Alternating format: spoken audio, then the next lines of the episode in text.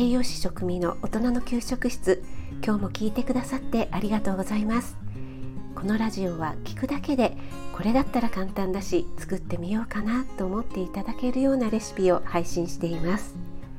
栄養や食材についてのミニ知識も随時配信していますのでぜひフォローしていただけると嬉しいです。YouTube、インスタ、Twitter もやってますのでそちらの方もよろしくお願いします。はい。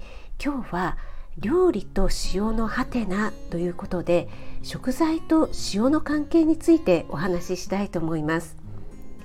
塩は料理の味付けに必ずと言っていいほど使われますが下処理にもね塩は使われますよね。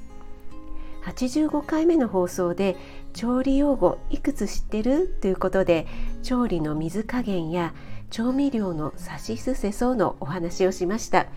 まだ聞いてないよという方はねリンク貼っておきますのでぜひ聞いてみてくださいね。今日お話しする調理用語は板ずり塩茹で色止めこの3つです。初めて聞いたっていう方はいらっしゃいますか？それではねまず板ずりからお話ししますね。板ずりとは名前の通り板にスリスリすることですね。食材に塩をまぶしてまな板の上でコロコロと転がす下ごしらえのことを言います。板ずりをする食材はきゅうり、オクラ、ふきなどですね。板ずりをする効果ですがきゅうりの場合は色を鮮やかにする。表面に細かい傷をつけて味を染み込みやすくする。青臭さやアクを取るといった効果があります。オクラの場合は表面にね産毛があるのでそのね産毛を取るまたはアクを取るといった効果がありますね。フキの場合は色を鮮やかにする皮を剥きやすくするアクを取るなどのね効果があります。この下ごしらえをすることで調理がね随分と変わってきますよ。はい、次に塩茹でです。皆さん緑の野菜を茹でる時に塩を入れて茹でてますか？なんで塩を入れるんでしょうか？単純にね塩が入って美味しくなるっていう野菜もありますが塩を入れるのは他にもね意味があるんですね。緑の野菜は葉緑素クロロフィルが含まれています。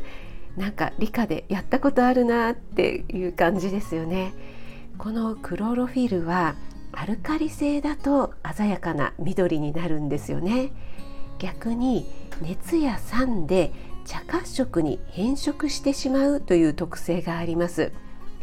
皆さん瓶詰めで売っているピクルス見たことありますか？きゅうりの色がね緑ではなく茶褐色になってますよね。酸性のお酢につけているからなんですね。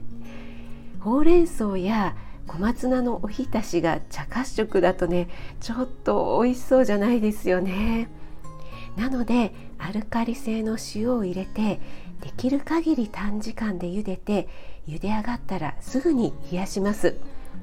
この茹で上がってすぐに冷やすことを色止めと言います。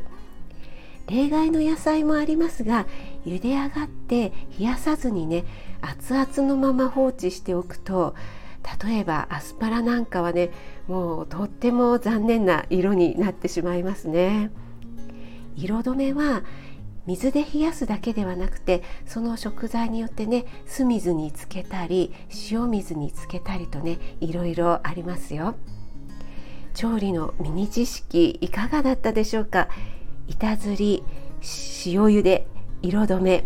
普段ね何気なくやっていることもなぜやっているのかがわかると料理が楽しくなりますよね。あなたが美味しく食べて美しく健康になれる第一歩を全力で応援します。少しでもね役に立ったなと思ったらコメント入れていただけると嬉しいです。